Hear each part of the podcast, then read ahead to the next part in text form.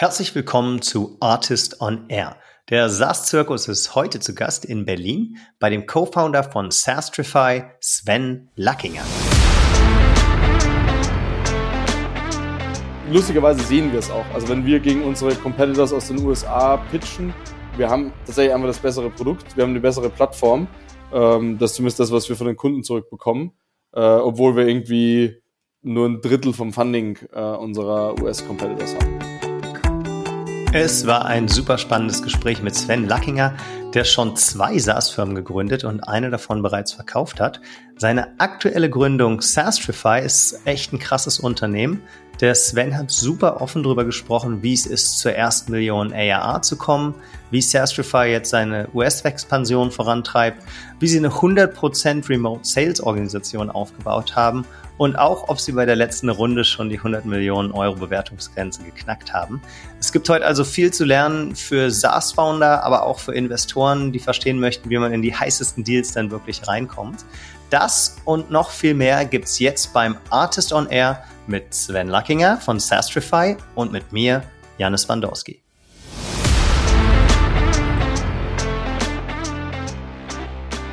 Artist on Air der SaaS-Podcast für den deutschsprachigen Raum. Wertvolle Tipps von erfolgreichen Gründern, Top-Investoren und führenden Industriepartnern, die euch bei der Skalierung eures Unternehmens schnell und unkompliziert weiterhelfen. Zusammengestellt von Janis Bandorski, Julius Göllner und Matthias Ernst. Moin Sven. Moin Janis, schön, dass ich da sein darf. Ja, sehr schön. Danke fürs Rumkommen.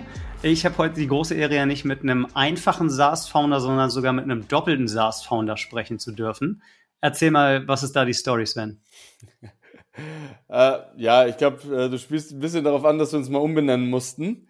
Ähm, das kam so, ja, wie es halt oft so ist, äh, haben wir uns das ganze Thema ähm, Sastrify äh, erstmal ja, mit, einem, mit einem anderen Namen betitelt äh, und haben uns dann aber äh, nicht genug darüber informiert, ob es schon mal eine Company gibt, die so ähnlich heißt.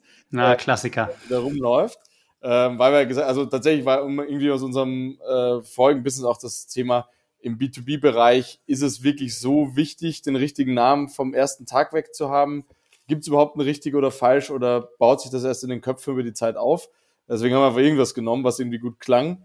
Ähm, ja, und dann erste Pressemitteilung rausgeschickt, fünf Tage später ersten Brief vom Anwalt im Briefkasten. Sehr schön, so ein, äh, so ein gelber Umschlag direkt mit einer, mit einer Abmahnung oder mit einer Unterlassungserklärung. Selbstverständlich. Äh, und dann haben wir das, äh, ja, da haben wir das gelöst äh, über die Zeit, war auch alles easy und hat auch, hat auch gepasst, weil es irgendwie ist nicht irgendwie super teuer oder so, alles, alles gut.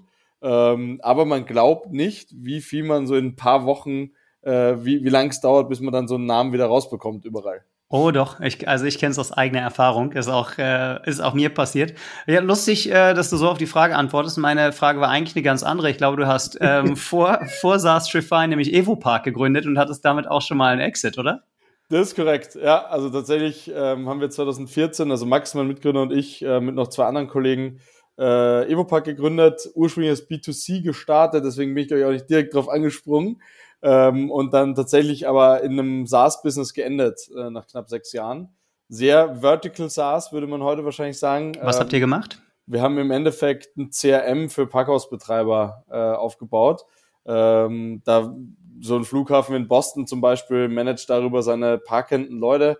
Ähm, ja, wie gesagt, sehr spannendes, nischiges Thema, ähm, aber sehr, ähm, ja, also sehr wertvoll in der, äh, in der Branche entsprechend.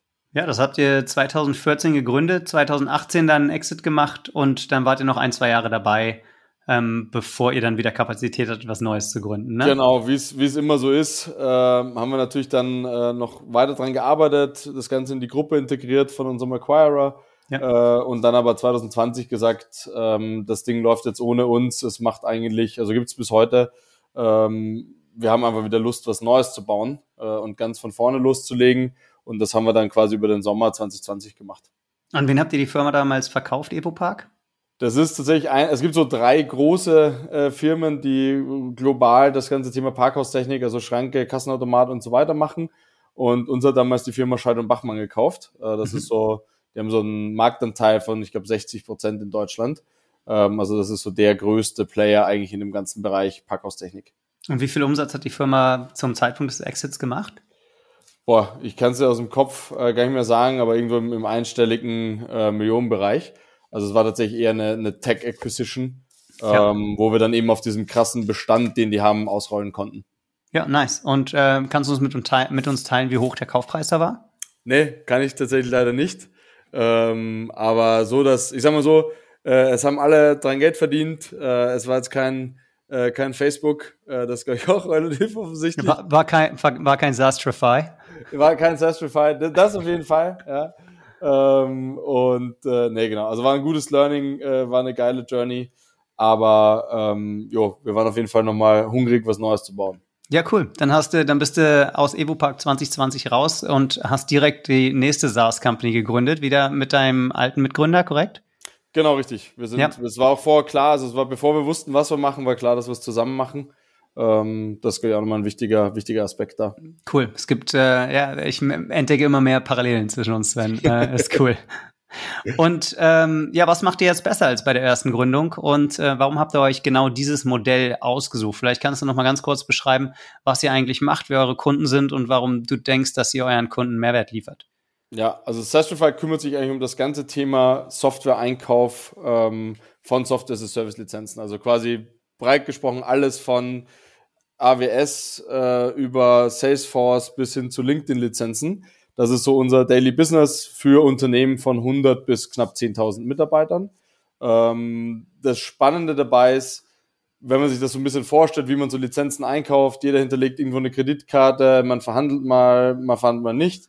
Ähm, am Ende bauen wir eigentlich eine Amazon Prime-like Experience, um Software einzukaufen. Also ich drücke auf den Knopf und habe auf jeden Fall einen guten Preis auf einer Plattform, immer das gleiche Procedure für alles, was ich an, an Software-Lizenzen brauche. Klingt für, so, mich, klingt für mich gut. Und wie viele Kunden haben bisher gesagt, klingt gut, Sven, das will ich haben? Wir sind jetzt so bei, ja, deutlich nördlich von 100 Kunden ähm, über den äh, Zeitraum von, ja, knapp, also knapp einem Jahr, anderthalb Jahren jetzt. Also mhm. ähm, macht gerade macht gerade richtig Spaß. Natürlich gerade auch ein spannendes Thema. Also Softwarekosten äh, im Zaum zu halten, äh, es ist natürlich gerade für uns sehr dankbar. Könnte ähm, Konjunktur, ähm, könnte Konjunktur haben, das Thema, ne? Genau, könnte, könnte bei ein, zwei Leuten jetzt auf dem Plan stehen.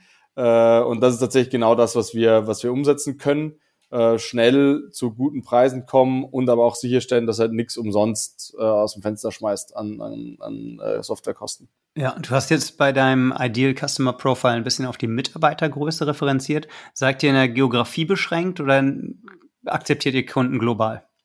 Global. Ähm, wir haben auch Teams quasi in allen Zeitzonen. Ähm, ich glaube, für uns war so der, äh, also natürlich haben wir irgendwie einen europäischen Fokus, ähm, zu, oder zumindest haben wir in unserem ICP jetzt oder in unserer Kundenbasis viele europäische Companies, äh, gehen jetzt aber gerade stark in die USA. Also mhm. Q3 ist für uns tatsächlich voller Fokus auf USA.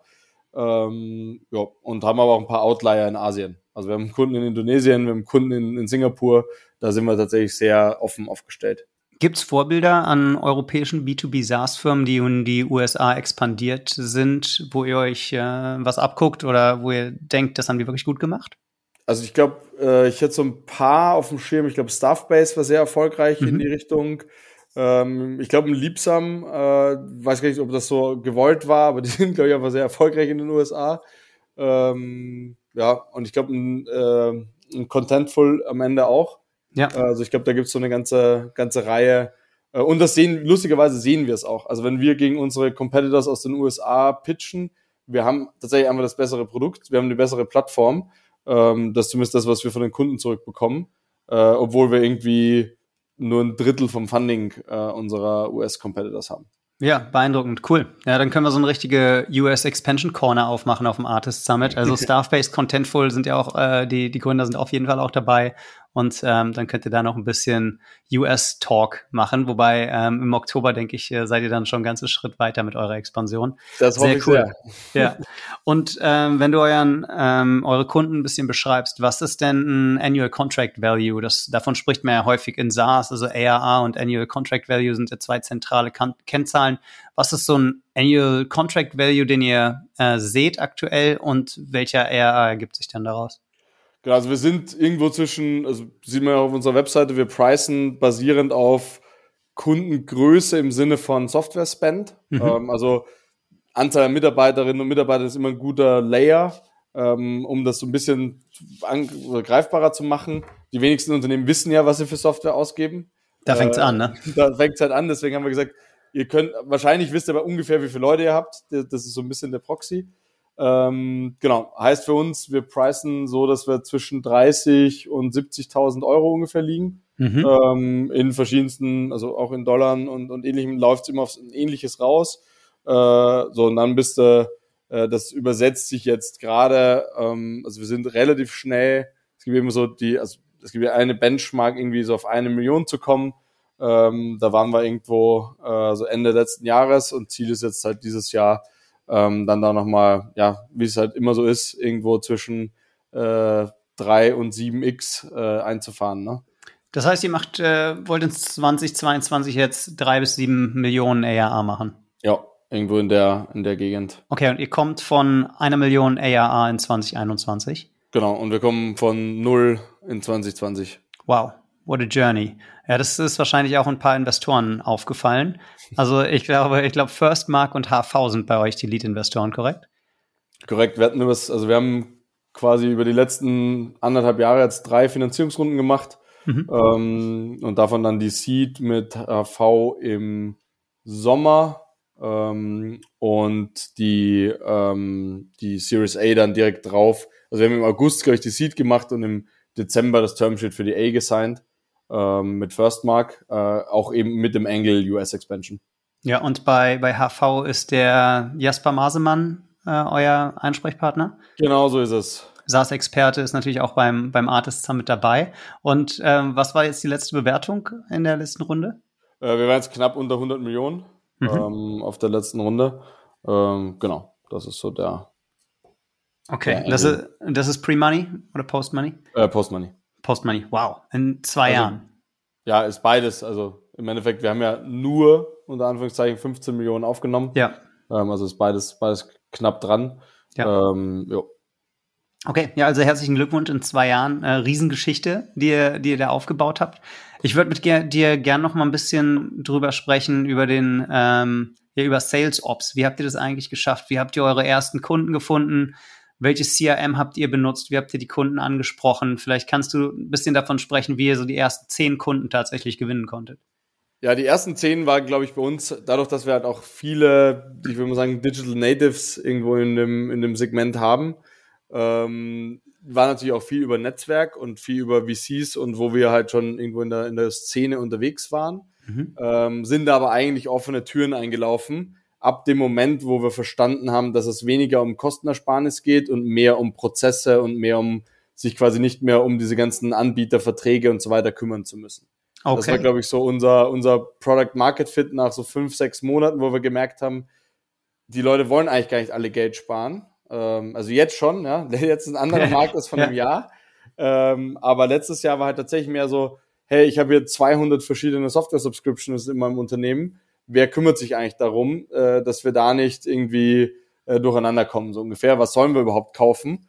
Das sind so die Themen, in denen wir uns dann, wo wir dann gemerkt haben, das zieht nochmal deutlich mehr, als jetzt einfach nur zu sagen, hey, ich hole dir da nochmal 5% Preisersparnis raus. Und mit Sastrify kannst du für deine Kunden Transparenz, Ordnung und Übersicht reinbringen. Genau. Wir bilden quasi den kompletten Software-Stack ab, äh, von wann verlängert sich welcher Vertrag, über was haben wir eigentlich, wer ist dafür verantwortlich.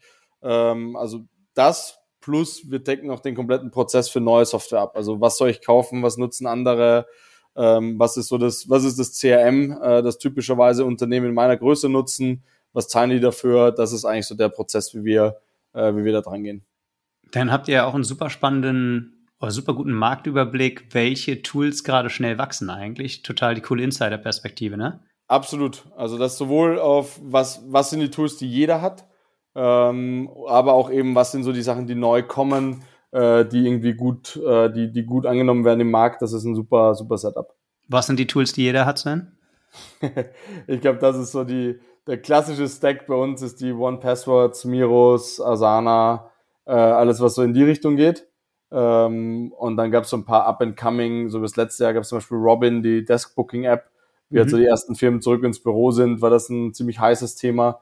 Ähm, genau, also ich glaube, alles, was sich so in dem, dem Bereich bewegt. Und kannst du noch ein, zwei andere Up-and-Coming-Firmen nennen, wo du jetzt über die letzten Monate ein ultra starkes Wachstum gesehen hast? Also auf jeden Fall One Password. Ähm, ich weiß nicht, wie weit die noch Up-and-Coming sind oder einfach schon groß, aber es ist gigantisch. Also äh, sehen, sehen wir wahnsinnig auch, viel. Auch stärker als LastPass oder KeyPass oder andere ja, Passwortmanager. Genau. Also mhm. stehen, sehen wir da wirklich, wirklich stark. Ähm, ansonsten sehen wir tatsächlich noch relativ viel ähm, in dem ganzen IT-Security-Bereich, ähm, weil das einfach, glaube ich, immer mehr ein Thema wird. Na, also so, so ja. der gesamte äh, der gesamte Bereich rund um Phishing und äh, Endpoint Security, das kommt immer, immer mehr. Ja, okay. Und jetzt hast du gerade gesagt, dass ihr nicht nur Transparenz und Übersicht reinbringt, sondern auch Cost Savings. Wie hoch sind denn die Savings, die ein Kunde von euch äh, mit äh, Sastrify realisieren kann im Schnitt? Also wir für uns rechnen eigentlich immer ähm, basierend auf unserem quasi Contract Value äh, und wie viel ROI wir liefern. Und wir liefern eigentlich immer so zwischen drei bis fünffach ROI ähm, Minimum. Das ist so typischerweise, was man erwarten kann. Das heißt, wenn man uns 30.000 Euro bezahlt im kleinsten Package, kommen am Ende wahrscheinlich eher so zwischen 90 und 150.000 Euro an Savings rum. Ähm, hängt natürlich immer so ein bisschen vom, vom Stack ab, aber das ist übersetzt, heißt das immer so irgendwas um die 20, 30 Prozent. 20, 30 Prozent, das heißt, ähm, wenn ich richtig rechne, jetzt ein Kunde spart 100.000, 90 oder 100.000 Euro mit euch ein. Das heißt, ein Software-Stack von einem eurer Kunden kostet so irgendwas zwischen 300 und 500.000 Euro. Am unteren Ende, genau. Also ja. typischerweise, wir rechnen immer ganz gerne so auf einem, auf einem Million. Ähm, ja. Da bist du so, da macht es dann richtig Spaß, da macht es einen richtigen Unterschied. Okay, und ähm, sind dann 20% Savings realistisch mit euch, wenn, wenn ein Kunde vorher 20, äh, eine Million ausgibt, 20% Savings hat und dann gibt er davon wie viel an euch ab? Äh, dann typischerweise ist dann unser Fee so bei 40, 50.000 Euro. Ja, okay, das ähm, heißt, ich spare also, 200.000 Euro ähm, brutto ein, zahle an euch 50.000, dann habe ich äh, 150.000, genau. also 15 Net, Net Savings für eure Kunden. Genau. Und das cool. ist natürlich nicht schwarz und weiß, ne? Das ist klar. Aber das verteilt sich gerade. Also spannend ist eigentlich, es passiert so viel. Also es ändert sich halt immer was am Stack, es kommt was Neues dazu, fällt was anderes weg. Aber wir haben halt einen sehr tangible ROI ähm, und das macht es uns sehr einfach, den Case für unsere Kunden zu rechnen. Okay, das klingt eigentlich wie ein No-Brainer, dass ihr das an jede, an jeden Zielkunden verkaufen können müsstet. Ist es tatsächlich so oder woran, äh, was sind die größten Hürden, wenn ihr in Organisationen rein verkauft? Ich glaube, tatsächlich ist für uns so das Thema ähm, Category Creation die, das größte Problem. Also einfach so, mhm. es ist nichts, wo ich denke, dass es das schon gibt. Also mein gutes Beispiel mal, mein Salesforce-Vertrag erneuert sich. Da ist mein erster Gedanke nicht, hey, wer kann mir eigentlich dabei helfen? ähm, sondern ich versuche es halt irgendwie selber zu lösen. Ne? Und das ist, glaube ich, so dass die Schwierigkeit, die wir noch haben, zu erklären, warum das so viel Sinn macht, mhm. ähm, weil die Kategorie einfach sehr neu ist. Äh, aber ja, also wie du sagst, ähm, tatsächlich sehen wir jetzt einfach, dass wir auch jetzt über die ersten anderthalb Jahre äh, immer unsere Versprechen halten können und eigentlich immer da delivern, ähm, wo wir, wo wir sein wollen. Cool. Ja, wir machen auch auf dem Artist Summit tatsächlich eine Category Design Masterclass. Also für alle, äh, die da mehr wissen wollen, sind da, glaube ich, ganz gut, äh, ganz gut aufgehoben. Vielleicht können wir noch mal ein bisschen mehr in den Sales-Prozess reingehen. Wie ist eure Sales-Organisation heute? Wie, scha wie schaut die aus? Ihr seid remote first, korrekt? Genau, wir sind komplett remote, ähm, auch komplett äh, distributed international. Ja. Wie, viel, ähm, wie viele Leute arbeiten im Sales? Knapp 25 aktuell. Plus, ähm, ähm, aber nicht inklusive, also es gibt Marketing, es gibt Sales und es gibt Customer Success, ist das richtig? Genau, es gibt Marketing, es gibt Sales, Customer Success. Ähm, allerdings ist bei uns Customer Success eher Operations ja. und weniger jetzt so Account Management, Upsale, äh, so Geschichten. Okay, dann führ uns doch einmal durch den Sales Funnel durch. Wo findet, wie findet ihr eure potenziellen Kunden? Und ähm, bis zum, bis zum Deal Signing. Kannst du uns da einmal in die Hand nehmen und uns durchführen, wie ihr das macht?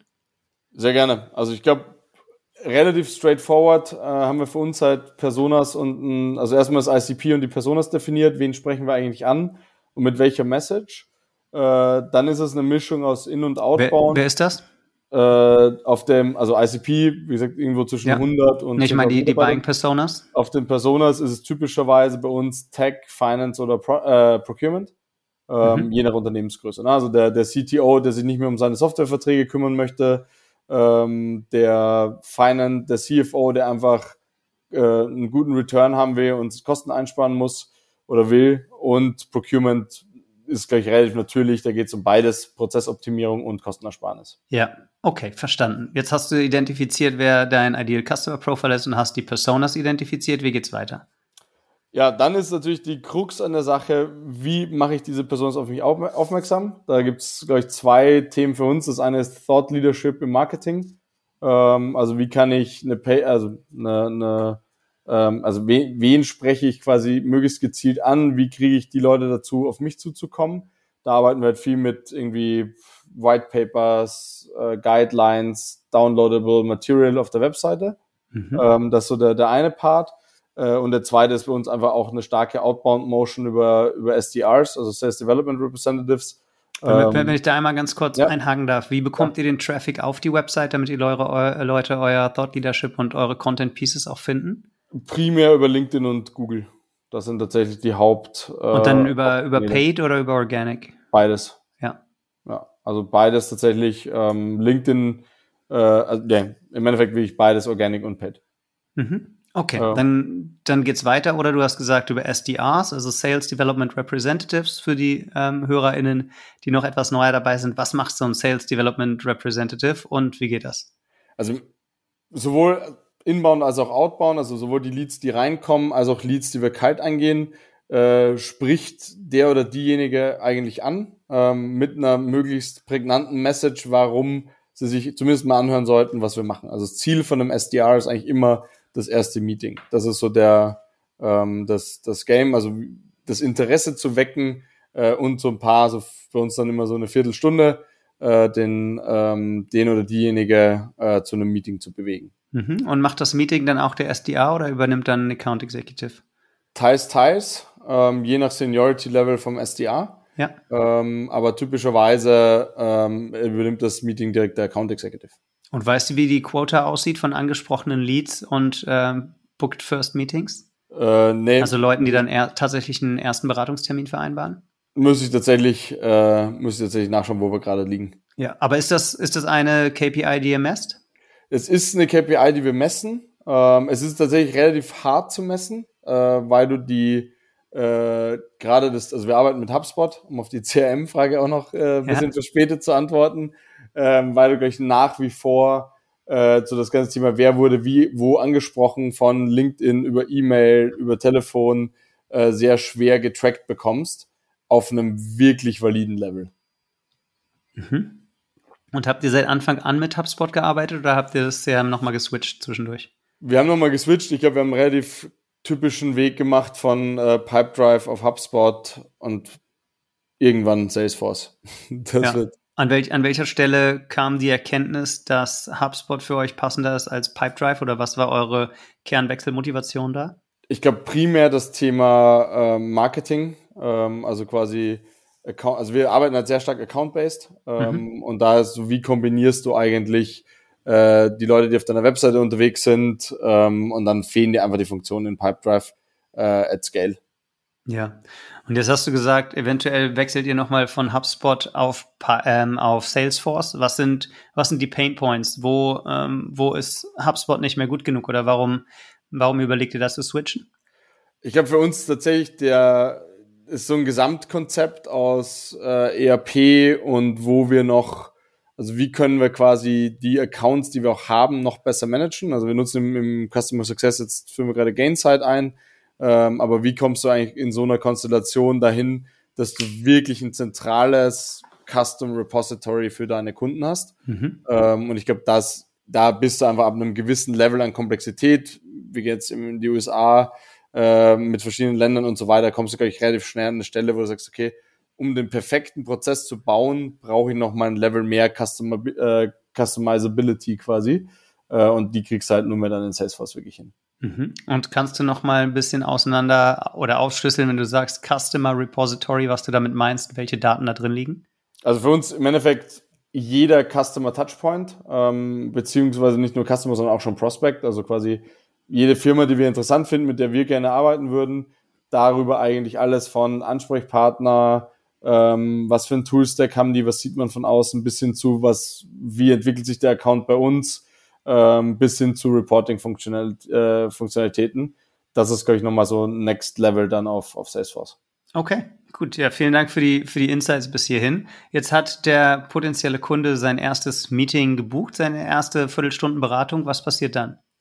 Wir fahren tatsächlich einen sehr consultative äh, Sales Approach. Ähm, also für uns eigentlich das Allerwichtigste im ersten Meeting herauszufinden, was ist dem Kunden wichtig, ähm, warum hat er das Meeting überhaupt wahrgenommen mhm. ähm, und darum dreht sich eigentlich alles. Also es geht eigentlich wirklich darum zu verstehen, ist es jetzt jemand, dem eben gerade wichtig ist, Kosten anzusparen? Ist das jemand, der gerade jetzt ein Problem hat, weil er jetzt gerade seinen Salesforce-Vertrag unterschreiben muss?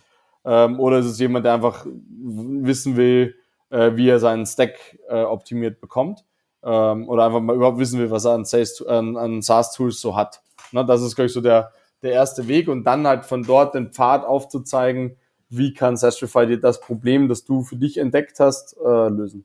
Ja, und jetzt hattest du eingangs ja schon erwähnt, dass in der Regel mehrere Stakeholder in der Käuferorganisation dafür verantwortlich sind, die Kaufentscheidung dann tatsächlich ähm, zu treffen.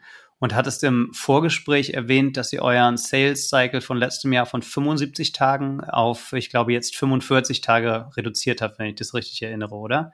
Ja, so in dem Ballpark. Ja, kannst du, kannst du ein paar Insights geben, was euch ähm, zu der Reduktion um jetzt äh, fast 50 Prozent da geführt hat und was waren so die, die Dinge, die ihr jetzt anders macht und wie, wie schafft ihr es auch dann, die SDRs und Account Executives entsprechend zu trainieren? Ja, also Tra Training ist eigentlich das Allerwichtigste an der Stelle. Ähm, also gerade so Process Control, wie komme ich tatsächlich dann zu einem Closing?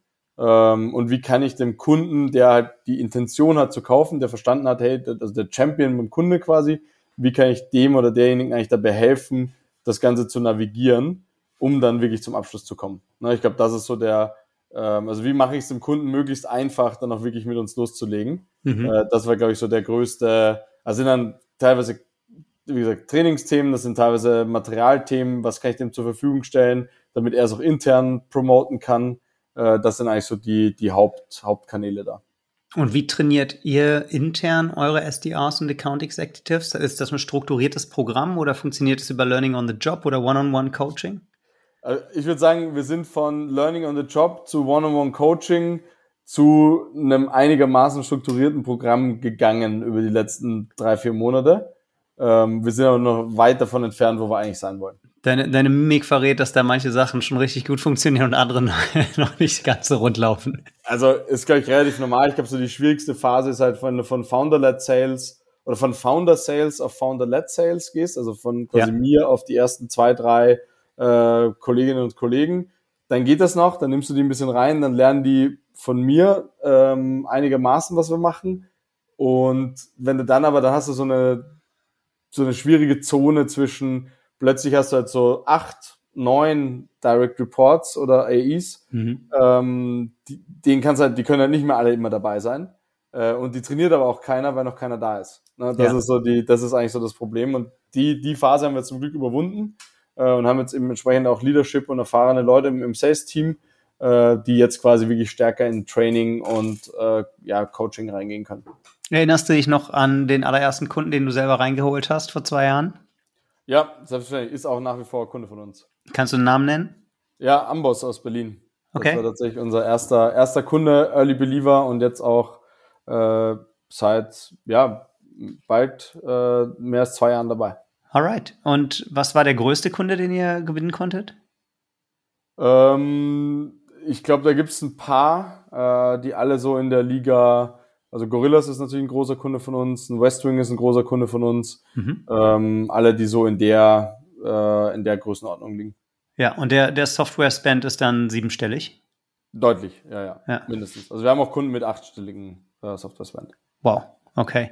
Gibt es äh, neben HubSpot noch andere Tools, die essentiell sind im Sales-Prozess bei euch?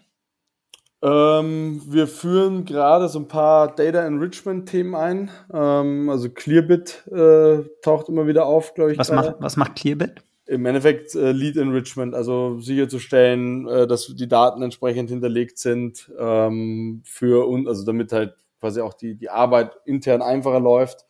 Ähm, also was ist das für ein Kunde, wer ist der Ansprechpartner, ähm, welche Tools nutzen die, dass wir da so eine Art Datenpool aufbauen. Mhm. Ähm, das ist, glaube ich, ein großes Thema. Dann nutzen wir noch Warm. Ähm, das ist eigentlich auch ganz, äh, ist ein befreundetes Startup aus Stockholm.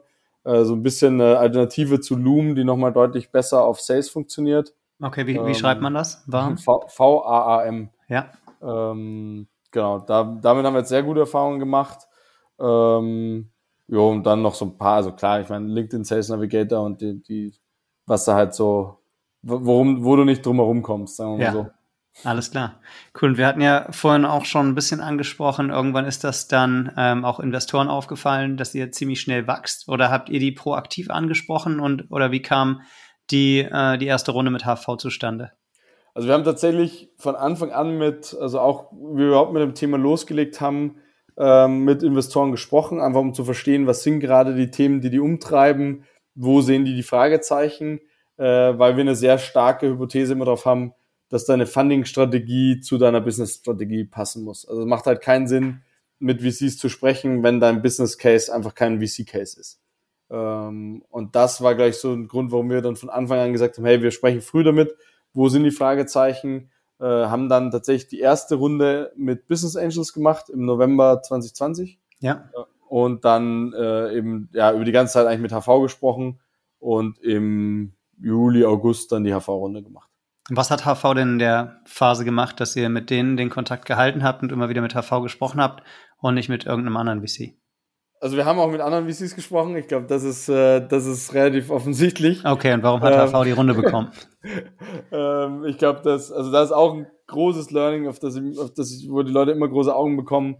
Wir haben für unsere Seed-Runde mit mehr als 50 Fonds innerhalb von vier Wochen gesprochen. Ja. Ähm, anders macht's auch keinen äh, also das ist so das Minimum, würde ich mal behaupten. 50 in vier Wochen bedeutet einfach, dass du pro Woche dann auch mit 10, 15 VCs sprichst. Genau. Ja. ja. Ähm, die alle ja idealerweise schon vorgebrieft sind. Ja. Ähm, Wie hast also, du dir einen Überblick verschafft, wer in B2B SaaS investieren könnte? Äh, tatsächlich viel über Crunchbase und natürlich auch einfach generell, also da hatten wir so aus Erfahrung heraus äh, hast du halt so ein Top-Set an Fonds, äh, dass du da, dass du da dabei haben willst. Du, Sven, hast es aus Erfahrung heraus. Aber was würdest du, was würdest du einer Early-Stage-Founderin, einem Early-Stage-Founder von einer B2B SaaS-Company, die nächste Woche starten, empfehlen, wenn sie sich einen Überblick über die VC-Landschaft verschaffen wollen? Wie sollten die vorgehen? Tatsächlich äh, ist so Themen wie ein TechCrunch, eine Gründerszene, ein Crunchbase zu durchforsten. Gerade Crunchbase, ne, wer, wer hat in den Regionen, wer hat in den wird auch in den Rundengrößen investiert. Ich glaube, ein Fehler, den viele machen, den wir auch oft sehen, dass sie mit einfach zu groß, also mit Fonds für die falsche Stage sprechen. Mhm. Na, wer, wer, wer ist ein Pre-Seed-Fonds, wer ist ein Seed-Fonds, wer macht ein 2 Millionen Ticket, wer macht ein 10 Millionen Ticket, ähm, sich da einfach vorher klar darüber zu sein, weil dann verschwendet man halt viel weniger Zeit ähm, auf die, auf Investoren, die einfach gar nicht passen. Die sind alle nett, äh, aber es ist dann von vornherein klar, dass das eigentlich passieren wird. Ja. Und ist HV in den Folgerunden dann auch mitgegangen? Ja, also mhm. sogar auch äh, mehr, mehr als sie müssten. Ähm, und ist aber auch im Hintergrund, glaube ich, so ein, so ein Thema, wo wir, ähm, also um deine Frage auch noch zu beantworten, warum, warum Jasper und Said, äh, ich glaube, wir haben eigentlich seit Tag eins mit beiden gesprochen. Ähm, du hast ja auch selber angesprochen, Jasper ist, glaube ich, einer der Go-To-Guys für das Thema SaaS. So, äh, so habe ich es gesagt, so habe ich es gemeint, ja. Und äh, das, das stellt er auch immer wieder gerne unter Beweis. Äh, also wir haben da sehr davon profitiert. Inwiefern? Ähm, Kannst du ein Beispiel geben? Ich glaube, er hat ein sehr gutes Gespür dafür, was wichtig ist, an welcher Stelle. Ähm, und hat einfach sehr viel gesehen in dem Bereich, äh, gerade wenn es halt um, also SaaS hat den großen Vorteil, dass man sich, es ist sehr vergleichbar, es ist sehr klar gebenchmarkt, ne? Wie lange darfst du brauchen für die erste Million ARA? Wo musst du von der ersten Million hingehen? Was sind gute Metrics, was sind schlechte Metrics? Mhm. Ähm, und ich glaube, da äh, so ein bisschen den, den Marktüberblick drauf zu bekommen, äh, da, da kann es einfach extrem helfen. Plus, äh, der, was den Jasper als VC wirklich auszeichnet, er hat halt selber mal ein Business aufgebaut, sehr erfolgreich. Ja. Ähm, und das ist halt ein großer Unterschied ähm, mit solchen Leuten zusammenzuarbeiten, als mit jemandem, der rein einen finanziellen Background hat. Was hat der Jasper für ein Business gebaut? Äh, also Jasper hat ein bootstrapped äh, Business aufgebaut, ähm, so einem ganzen weil jetzt, jetzt muss ich mich weit aus dem Fenster lehnen. äh, müssen, müssen, müssen wir auch nicht, äh, müssen wir auch nicht vertiefen. Kann, kann erstmal uns beim, beim Artist Summit dann selber erzählen. Sagen, er ist ja da. Besten, das kann er am besten selber erzählen. ja, fair, ähm, fair. Aber auf jeden Fall sehr erfolgreich und man, man sieht einfach, äh, dass er weiß, was beim Unternehmersein irgendwie wichtig ist ja. und wo und sieht auch die Probleme und spricht die auch offen an. Ne, ich glaube, das ist so ein, äh, das ist so einer der größten äh, und und er hat mit dem Said auch einfach einen Kollegen, der wahnsinnig smart ist und und einfach an jeder Stelle unterstützen kann. Mhm. Ist das auch der größte Mehrwert, der, den ein VC einer SaaS-Company bringen kann, deiner Meinung nach? Ähm, das kommt immer so ein bisschen darauf an, was einem gerade wichtig ist in der, in der Stage. Mhm. Äh, ich glaube, das ist so der, äh, und auch welcher, welcher Typ von, na, ich glaube, generell bringt ein VC vor allem den Mehrwert mit, dass er halt viel mehr sieht als man selber. Ja. Dass er viel mehr Markttransparenz hat. Ähm, das ist so der größte Mehrwert äh, und alles andere muss dann wirklich sehr spezifisch sein. Also bei uns zum Beispiel, klar, viele Intros zu vielen Portfoliofirmen helfen uns weiter zu wachsen.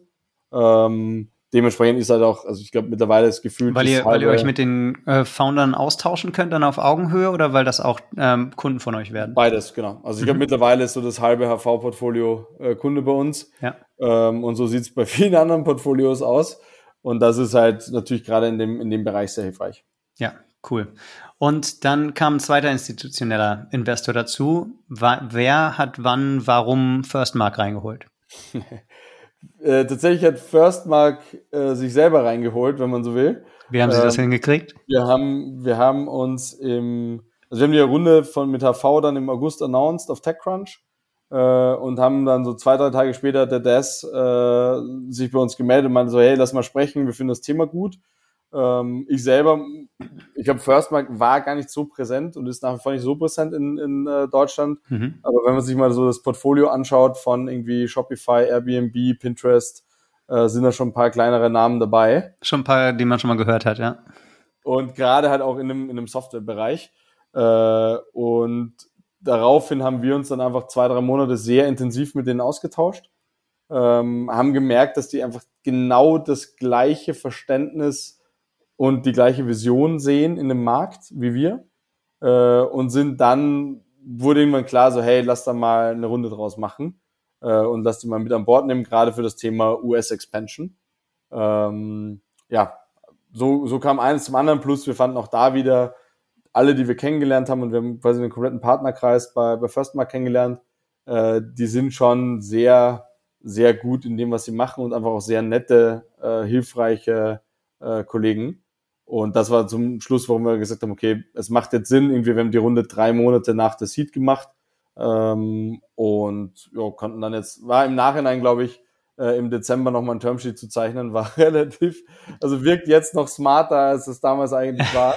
ähm, und hat, ja, hat einfach ultra viel Sinn gemacht. Also ihr habt im Dezember 21 das Termsheet gesigned und wann hat er dir geclosed? Äh, wir waren gleich Mitte Januar beim Notar. Ja, okay, wunderbar. Ja, gutes Timing. Äh, Glückwunsch auch dazu. Und hilft Firstmark jetzt auch ähm, konkret bei der Expansion in die USA? Komplett, ja. Inwiefern? Also von, von äh, Recruiting-Unterstützung äh, bis, also Firstmark nennt sich ja selbst die Network VC. Ähm, und die kennen, also Firstmark kennt, glaube ich, in Amerika einfach jeden in der Tech-Szene. Mhm. Ähm, und das ist auch, also eine der ersten Fragen quasi im Onboarding vom, vom Plattform-Team bei Firstmark war auch, gibt es irgendjemanden, den ihr so als Mentor seht, äh, in dem Bereich, den ihr einfach gerne mal kennenlernen würdet? Mhm. We make it happen. Ähm, und das ist schon so ein Ding, wo ich so krass. Ähm, was hast du da geantwortet? Welcher Name war das? Ich muss da erstmal ein paar, paar Wochen drüber nachdenken. Ja. Ähm, wir haben es auch, glaube ich, bis jetzt noch, also wir haben dann jetzt allein auf der Konferenz irgendwie letztens halt so einen Gründer von HubSpot mal kennen. Mhm. Ähm, das ist schon, das ist schon Next Level, ja, wenn es dann irgendwie so äh, um, um Milliarden an ARA geht. Ja. Äh, ist schon ein anderes, anderes Setting. Okay. Und ähm, wenn ich, ähm, wenn du jetzt nochmal zurückguckst, das klingt so, als hättet ihr extrem viel richtig gemacht in den letzten zwölf Monaten. Was sind denn die Sachen, die nicht optimal liefen? Wo, wo gab es einfach Fails, wo du, wo du mit dem Wissen von heute eine andere Entscheidung treffen würdest? Also ich glaube, ein Fail war definitiv, ähm, dass wir das Thema Marketing zu spät, äh, äh, zu spät jemanden geheiert haben mit viel Erfahrung da drin. Mhm. Ähm, weil im Endeffekt ist es natürlich für uns auch, also einen Inbound-Channel aufzubauen. Ähm, das braucht, also da jemand Gutes zu finden, äh, hat einfach lange gedauert und wir haben es auch zu spät losgetreten. Äh, das war, glaube ich, so der eine Part. Ähm, wie habt ihr das, wie habt ihr das gelöst? Was war dann der Schlüssel zum Erfolg oder wo habt ihr die Person, die es jetzt macht, gefunden? wir hatten tatsächlich, äh, wir sind dann tatsächlich da gelandet, dass wir jemanden gefunden haben, die sich proaktiv bei uns beworben hat äh, und dann uns alle quasi wirklich vom Hocker gehauen hat in den Bewerbungsgesprächen. Cool. Ähm, und äh, ja, das war, und lustigerweise, Sarah sitzt, also ist aus, äh, aus den USA, arbeitet auch aus Boulder in Colorado. Ähm, und das kannst du dir halt, also das ist für uns jetzt natürlich perfekt. Ne? Also wir haben quasi die, ich will mal behaupten, Amerikanerinnen und Amerikaner können tendenziell Marketing auch noch ein bisschen besser als Europäer, äh, zumindest ein bisschen more appealing. Äh, und das ist für uns gerade Gold wert. Ja, und wie viel, wenn das jetzt alles, wenn euer Plan aufgeht, wie viel Anteil, welcher Prozentsatz eures Revenues soll dann aus den USA kommen, Ende 22? Ende 22 idealerweise zwischen 10 und 20 Prozent. Ja, no pressure, Sarah, wenn du uns zuhörst. ja, das äh, Klar, klares also Ziel. wir ja. bauen jetzt auch nochmal ein komplettes Sales-Team da auf. Ja. Ähm, aber das ist so, dass wir, also wir fragen, wir generell laufen wir auf einer Strategie, wo wir uns immer fragen, how does winning look like? Mhm. Ähm, und das wäre, wie winning für uns aussieht. Ja, okay. Und wenn ich dir jetzt äh, auf LinkedIn folge, dann sehe ich sehr viele Posts, wo es aussieht, als hättet ihr mit der Firma auch eine extrem gute Zeit in Lissabon und als seid ihr sehr aktiv im Recruiting gerade. Also immer jeder zweite Post von dir ist, äh, dass ihr fähige Kolleginnen und Kollegen braucht. Was sind, ähm, also erstmal, welche Profile sucht ihr gerade und gibt es noch andere Pain Points, ähm, wo ihr gerade ja, Hilfe benötigen könnt oder wo ihr gerade noch auf der Suche nach Lösungen seid? Ja, also wen, wen suchen wir gerade? Ähm, ich glaube, wie gesagt, gerade sehr stark in den USA. Ähm, natürlich generell im, im, im Sales-Bereich äh, und wir suchen noch äh, einen oder eine Head of ähm, Product Marketing. Das ist, glaube ich, so die, die wichtigste Stelle gerade, die es zu besetzen gibt. Ähm, ja, in dem, in dem Bereich sind wir gerade sehr unterbesetzt. Okay, und welche Sales-Profile sucht ihr aktuell? Typischerweise ähm, AEs und SDRs ähm, und AEs mit so idealerweise halt zwei, drei Jahren SaaS-Erfahrung. Ähm, ja. Das ist so, und dann für eigentlich alle Märkte in Europa. Und das ist dann im Wesentlichen, ähm, welche Sprache Sie sprechen? Ja, sollten genau. oder Sprache, Location ist uns egal, mehr ja. oder weniger, solange die Zeitzone passt. Ähm, aber alles andere, also Sprache ist quasi native, ähm, ist für uns, also gerade UK ist noch ein Thema, wie gesagt, USA ist ein Thema. Ähm, ja. Wie organisiert ihr das mit den Einstellungen auf Remote-Verträgen äh, von der ganzen Legal-Seite? Habt ihr da ähm, jemanden, der hilft oder ein Tool, mit dem ihr das organisiert oder äh, ein riesen HR-Department? Äh, nee, das HR-Department ist tatsächlich sehr lean. Ähm, wir nutzen halt die, die üblichen Verdächtigen im Employer of Record-Bereich, ähm, um die Leute rund um den, rund um den Globus einzustellen. Ja, okay, gut, verstanden. Mir hat es mega viel Spaß gemacht, Sven. Gibt es noch irgendeine ähm, Frage, die ich hätte stellen sollen, die ich nicht gestellt habe, worüber du gerne noch sprechen willst? nee, ich glaube, äh, ich freue mich auch schon sehr auf den äh, Artist Summit. Du bist da? Ähm, ich bin da. Perfekt. Äh, das das wäre vielleicht die Frage gewesen, aber das weißt du vielleicht auch schon. Ähm, nee, ansonsten mir es auch sehr viel Spaß gemacht äh, und ich bin sehr gespannt, äh, mich dann auch im Herbst da auszutauschen. Ja, freue ich mich auch drauf. Ich hoffe, wir sehen uns zwischendurch mal und dann spätestens am 6. Oktober im Artist Summit in Berlin. Danke dir, Sven. Danke dir.